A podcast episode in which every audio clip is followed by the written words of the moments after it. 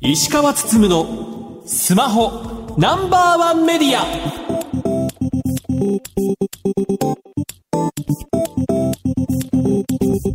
皆さんこんばんは。石川つつむのスマホナンバーワンメディアパーソナリティ、スマホ携帯ジャーナリストの石川つつむです。アシスタントの松代ゆうきです。この番組は最新情報から役に立つ情報まで、スマートフォンと携帯関連商品の幅広い情報を発信する番組です。あのじゅういちがつの、ね、頭の方から中旬にかけて各社まあ決算会見というのが行われてました。さんかげつに一度ね、各社社長が出てきて、まあいろいろと決算について語るですとか、あとまあメディアからのね質問に答えてくれるというものがありました。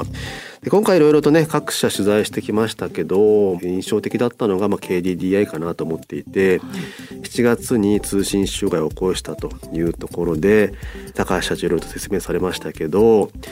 今スマートウォッチをにだい体制で寝てるという話をしていて、うん、要はこの間のしちがつの通信障害の時にはまあ深夜だったので、はい、そもそも au の携帯がつながらなくなったので、社長のスマートフォンにかけてもつながらないわけですよ。そうですね。っていうね、確かなんか固定電話にもかかってきたみたいな話をしてたんですけど、そういった緊急時にもすぐ対応できるように、すぐ起きれるようにスマートウォッチをにだい体制で寝てるみたいな、まあ、にだいつけてるのかにだいを交互につけてるのかちょっと分かんないんですけど、うん、とにかくまあそういったことでね、あの非常時にも対応できるようにしてるという話もしてましたし、あと ケーディーディーアイ の幹部はデュアルシムにしてると、はいはい、一つは ケーディーディーアイ の au 回線、もう一つははっきりとドコモ回線を入れてるというふうに言っていて、うん、万が一 au 回線が落ちた時には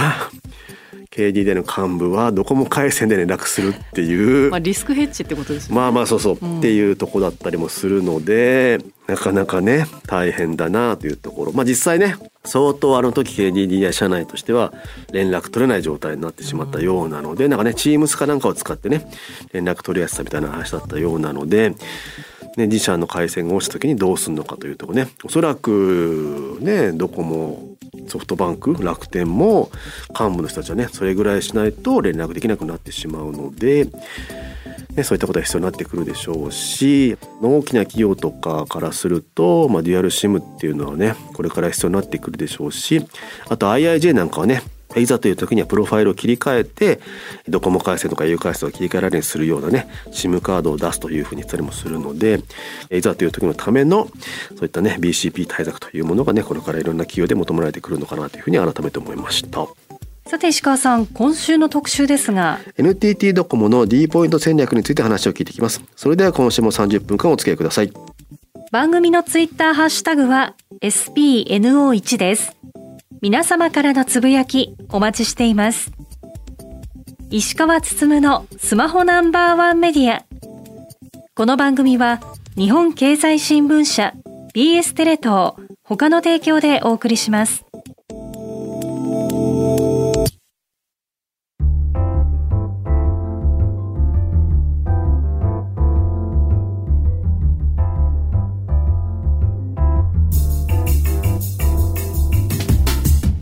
お聞きの番組は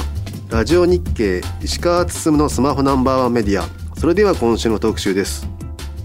さらに広がる D ポイント。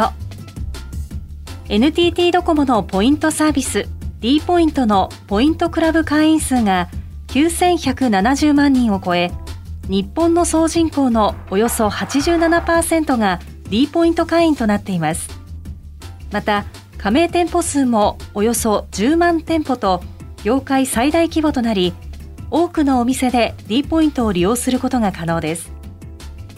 本日は株式会社 エヌティーティー ドコモより第一カスタマーサクセス部アライアンス担当部長の菊池博樹さんにお越しいただき、 D ポイントが目指すマーケットについてお話を伺っていきたいと思います。菊池さん、よろしくお願いいたします。よろしくお願いします。よろしくお願いします。えー、街を歩いているとほとんどのお店で何かしらのポイントが利用できるようになりつつあります。今回はシェアでリードしている D ポイントの現在とこれからについて聞いていきたいと思います。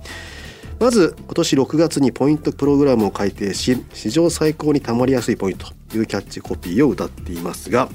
D ポイント、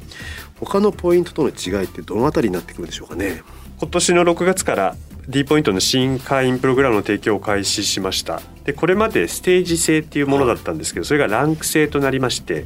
ランクアップの仕組みや特典をまあ大きく変更したことで、よりポイントがまあザクザクとたまりやすくなりまして、うん、会員様にとってもパートナー様にとってもより魅力的なプログラムに変わりました。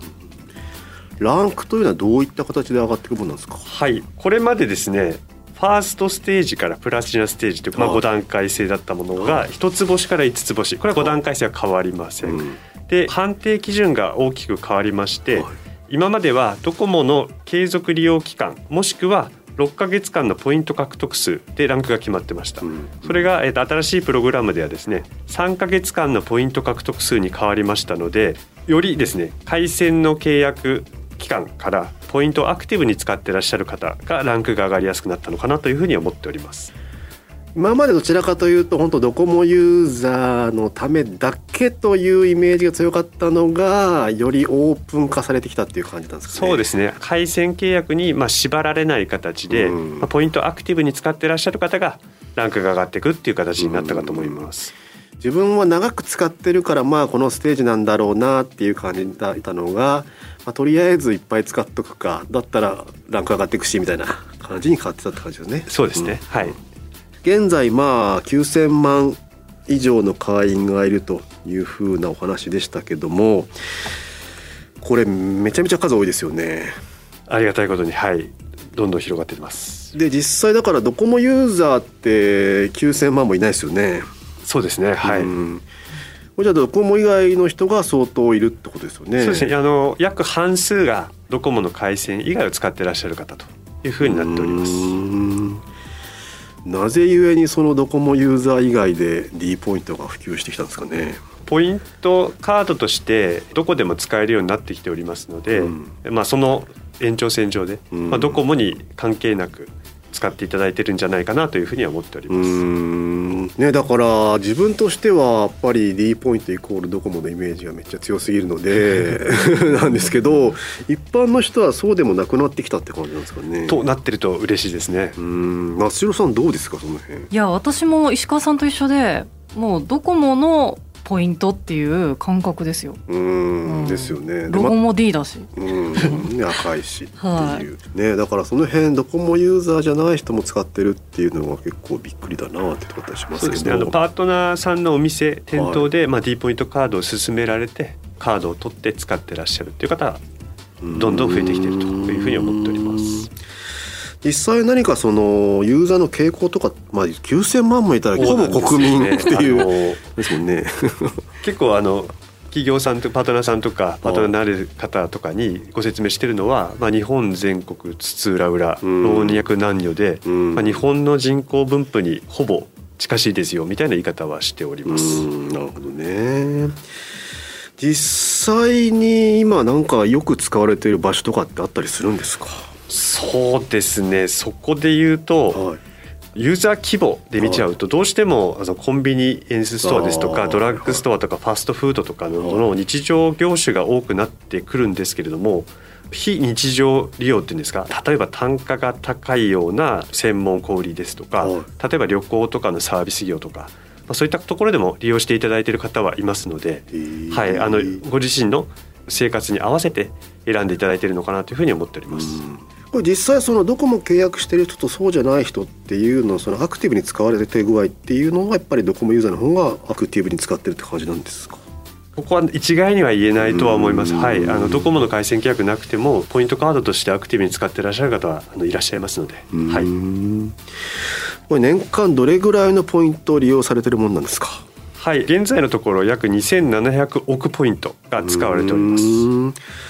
これ実際まあ今 D ポイント貯める使えるお店って増えてますけど、お店が導入するメリットってどういうところにあるんですか。そこはですね、パートナー企業様での シーアールエム、はい、あとは顧客の可視化ってですね、はい、見える化ってことが、シーアールエム って何ですか。お客様をですね、はい、まあ、より再来店してもらうとか、うん、お客様に合わせてマーケティングを行っていくっていうのはパートナーさんがやってると思うんですけども、まあ、そちらの可視化できることとかそういうことができるというのが一番のメリットと考えております。うん、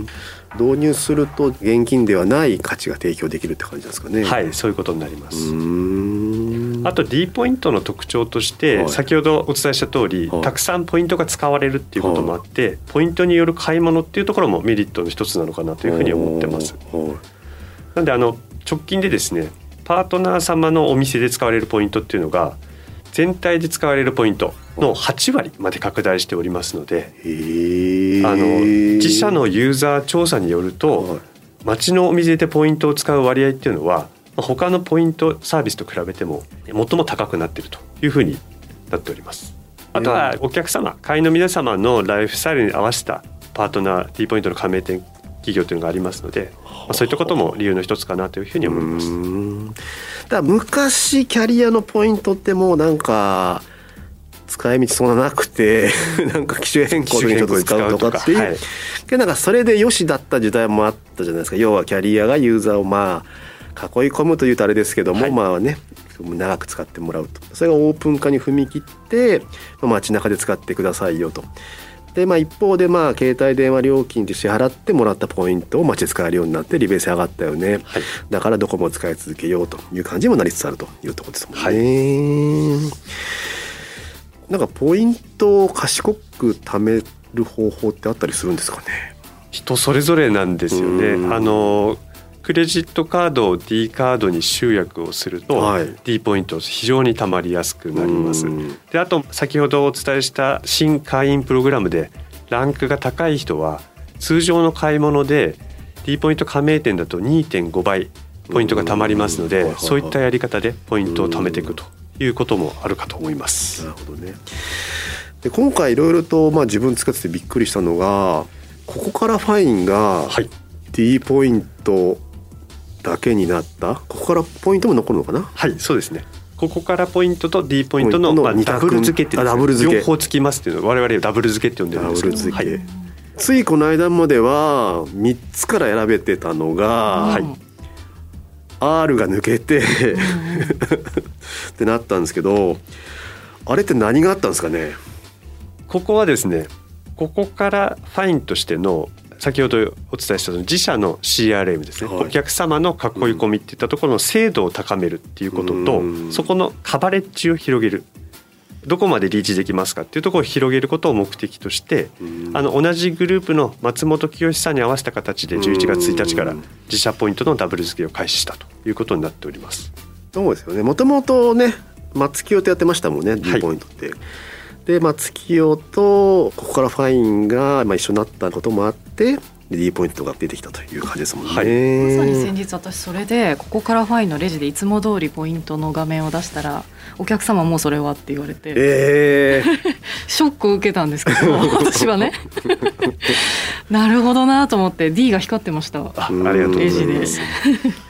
ぱりそういう今いろんなねポイント合戦、ポイントをいろいろ、まあ、よん強とか V と T がくっついてご強になるんじゃないかなみたいに言ってますけど、うん、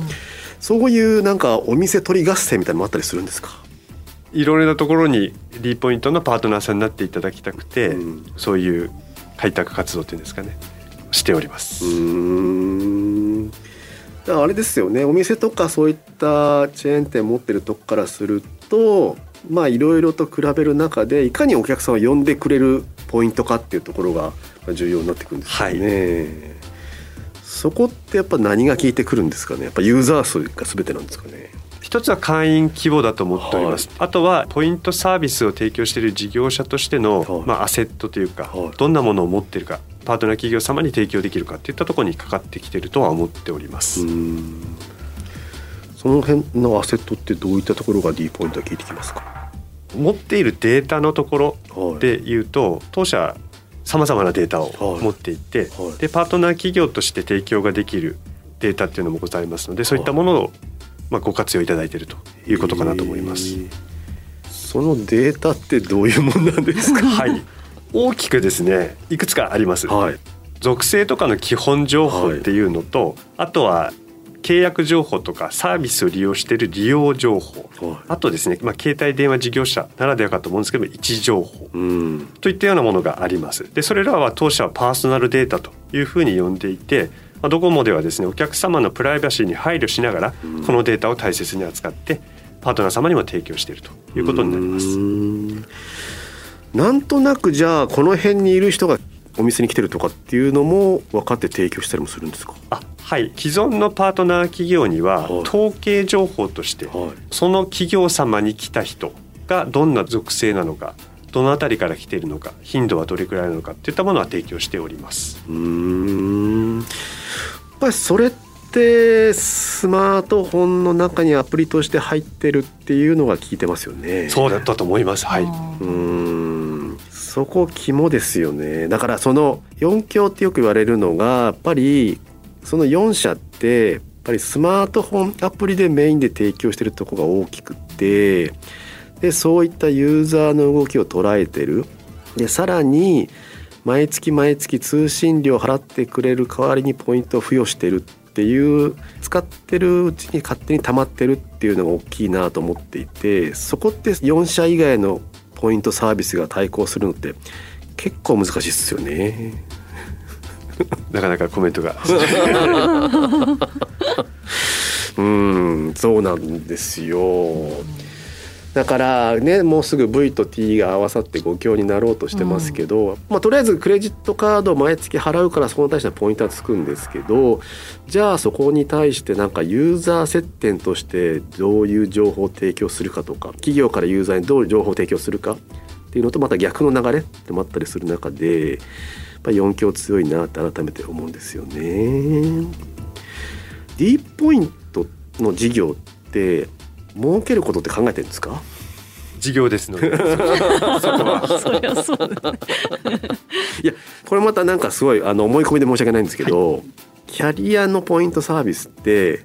要はユーザーがね継続して使ってドコモを契約してくれればいいっていうのがなんか第一のプライオリティなのかなと思っていて、結構それができてればありなんじゃないかなみたいな気がちょっとしてたりもして、うん、一方でポイントサービス提供してる会社ってポイントで儲けなきゃいけないわけですよ、はい、で要はその数年前にハワイに取材に行った時にハワイに D ポイント始まりますよって言った時にお店の人に聞いたんですよ。今まで別のポイントサービスやっていて今回 D ポイント導入するって話聞いた時に、ポイントメインでやってる会社はお店に対してお店の情報をガイドブックに掲載するから掲載料ちょうだいねっていうスタンスなんですよ、うん、要はその本を作るためにそのまあ広告としてお店にお金を出させて、それによってポイントサービスをまあ継続させる、うん、だけど D ポイントは別にそんなことしなくてもよくて、まあ、アプリ上でまあそのお店を紹介するとかって、とにかくポイントを貯めて使ってくれさえすればユーザー満足だからいいよねっていうところだったりもするので、なんかそこの余裕がよんキャリアの多分ポイントサービスってあるんだろうなっていう気がするんですけど、その見立てって合ってます？あの当たらずとも遠からず、はい、そうですよね。そこで言うとやっぱりそのこれから多分まだまだよん社との戦いになってくると思うんですけど、ドコモはどう攻めてきますかね？そうですね、あの私の所属しているチームでは、まあ、主に既存の D ポイント D 払いのパートナー様の向き合いっていうのをやっております。で今まではドコモが発行する D ポイントを利用できる、つまりですねポイントが使える場として、うん、D ポイントの会員様がパートナー様の店舗に来店されるようになりますよと言って、まあ、提案をしてきました、はい、でこれあのマーケティングの よんピー っていうところのプロモーションの領域の取り組みを実現することに主眼を置いてました。でこのプロモーションの領域でも位置情報のデータですとか、例えば決済データなんかも活用してターゲティングの精度っていうのを高めていっております。で私の所属第一カスタマーサクセス部って言いますけれども、そのカスタマーサクセスっていったものの実現するためにですね、プロモーション領域だけではなくてマーケティングの よんピー 残りの さんピー ですね、はい、プロダクト、プライス、プレイスといったそれ以外のですね さんピー の領域も含めた流通、小売、飲食、サービス業の皆様の本業支援を実現させていきたいなというふうに思っております、うん、まあ、例えばですね、はい、例えばパートナー企業の購買実績データはい、つまりポスデータを連携していただくことで、はい、店舗ごとのお客様情報と商品の購買情報といったものを可視化して、はい、商品調達とか店頭の陳列などにご支援させていただく、つまりあのマーチャンダイジングっていうんですかね、エムディー の支援といったことですとか、将来的には商品商材の開発などを実現したいというふうに考えております。あと位置情報の話でいうと、まあ、どのエリアにその自社パートナー企業様と関連性の高いお客様が住んでいるかとかいったことを可視化してですね、出店戦略のご支援なんかもできるんじゃないかなというふうに思っております、まあ、そういったことでこれまで、まあ、プロモーションとして来店しますよといったところ、まあ、一本足だったんですけども、それを幅を広げてやっていくといったことをカスタマーサクセスの実現として考えております。なるほど。なんかじゃあファストフード店がお店出そうと思った時に、どの辺にどういうお客さんがいてこの辺がいいんじゃないかなっていうところも提案できたりもする。例えばですね、はい、今いるお客様がこの年代の人が多くて、この出店をしようとしているエリアにそのお客様と似たような人というか同じ人ってどのぐらいいるんですかとかですね、うーん、そういった統計情報とかで提供することで、まあ、出店戦略といったことのジャッジをしてもらうとかですね、そういったところで今後は勝負していきたいなというふうに思っております。それってまだ多分仕込み段階のような気がするんですけど、どれくらいの年度でできるぐらいなイメージなんですか？実際そういったその人流データとかのソリューションというのは、はい、あのグループ会社も合わせると既存のものもあったりもしまして、そういったものをすでに提供しております。なるほど。ポイントサービスやっぱり奥深いし、ユーザーからするとただまあ得なんだとかっていうのね、とこでしかないんですけど、やっぱりそういったなんかマーケティング視点で見るとまだまだいろいろとなんか面白いことが詰まってんだろうなって感じはすごいしますね。実際やっぱりよん社の他社の動向って気になるもんですか？気にしてはもちろんいます。はい、まだまだ競争、なんかシェア争いってかまた変わってきたりもするものなんですかね？そうですね、ここはお客様に選ばれるポイントサービスとしてなるっていうところが、まあ、当社としてやっていくことではありますので、はい、あの気にしつつも、まあ、自社のサービスをきっちり磨いていって選ばれるポイントサービスにするっていったことが大切なんじゃないかなと思います。ユーザーとしてやっぱりそのスマートフォンの中に複数のポイントアプリが入っているんですよね、きっと。あのそうだと思います。私も実はうん、はい、ですよね。そこでじゃあこのお店だったらこのポイントしか使えないからこれ出すとか、じゃあその全ポイント選べるんだったらじゃあ今一番溜まってるからこれ使うとかっていうところで、じゃあいかに起動してもらうかってところですよね。あとはあのスマートフォンのアプリに対して、はい、うん、どこも D ポイントクラブのアプリで、まあ、プッシュしてこういったことをやってます、こういうキャンペーンをやってますというのを、まあ、プッシュしたりとか、アプリを立ち上げてもらった時にそういったキャンペーンを認知してもらって、それで行ってもらうといったことで、はい、選ばれるポイントを目指したいと思っております。まあ、そこもそうですよね。だから結局そういうことができるのってスマホアプリだからだよねってことですよね。あのそれは強い点だと思ってますですよね。 D ポイントも面白いですし、まあ、よん社の戦いとして見ても面白いのかなって気がしますね。まあ、いろいろとね今までも話ありましたけど、今後なんかこうしていきたいとか将来的にこういうふうに持っていきたいとかってビジョンだったりしますか？そうですね、先ほどお伝えしたカスタマーサクセスの実現っていうところは、まあ、D ポイントのパートナーさんのデータっていったところと、まあ、ドコモのデータっていったところを、まあ、さらに活用していくことを検討しております。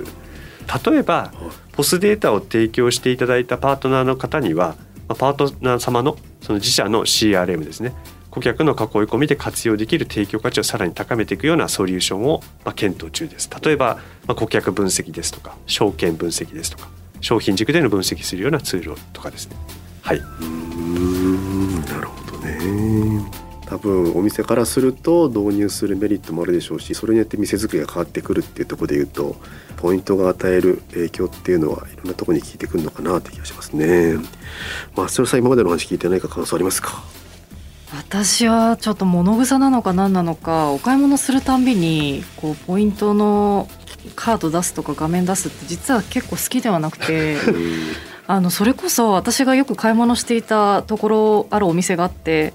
多分私がいつも来ていることを知ってくださった店員さんがポイントを作りませんかって勧めてくださって作ったことあったんですけど、やっぱり出すのめんどくさくて、うん、その人がいる時だけ出すようにしてたんですよ。でもそれもストレスになっちゃって結局そのお店に行かないみたいなことにもなってしまって、これだけ世の中がそのポイントポイントって言っている中、まあ、ちょっと珍しいパターンかもしれないんですけど、私そんなにポイントに対してのこう積極性っていうのはないんですよね。で、まあ、各社いろんなプロモーションやられているんですけど、経済的に訴える部分、こんだけお得ですよっていう風にだったことに対してこうなびく方と、別にそれに対してもなびかない方も多分いると思うんですよ、うん、だからそのプロモーションって必ずしもなんて言うんだろう、なんかポイントに関してはお得感だけがっていうのも難しいんだなっていうのも思いましたし、あと今日の話を聞いてて、そのやっぱりそれこそ D ポイントの裏側ではもう想像以上のビジネスが実は広がってるんだなっていうことも分かり、あの面白いなと思いました。そのポイントに興味ない人にこっち向いてもらうって何か努力されてることってあったりしますか？結構難しいですよね、うん、あのやっぱりそのパートナーのラインナップを広げること、それ一つだと思っておりまして、はい、はいうんまあ、コンビニとかファストフードとかではそういうの全然興味ないよって言った方も、とある自分のよく行くところで D ポイントがたまに使えるようになりますよって言ったら、うん、あじゃあここで D ポイント始めてみようかって思ってくれるかもしれないので、はい、そうですね、いかに接点を広げるかにつけるって感じですよね、はい、なるほど。最後にリスナーに向けて何かメッセージがあればお願いします、はい、D ポイントのサービス開始時にせんじゅうごねんになりますけども、その時に掲げた、まあ、日本一ワクワクするポイントサービスといったものを引き続き目指していきたいと思っておりますので、うん、D ポイントをよろしくお願いします、はい、本日はどうもありがとうございました。ありがとうございました。ありがとうございました。本日のゲストは エヌティーティー ドコモの菊池裕樹さんでした。以上、特集さらに広がる D ポイントでした。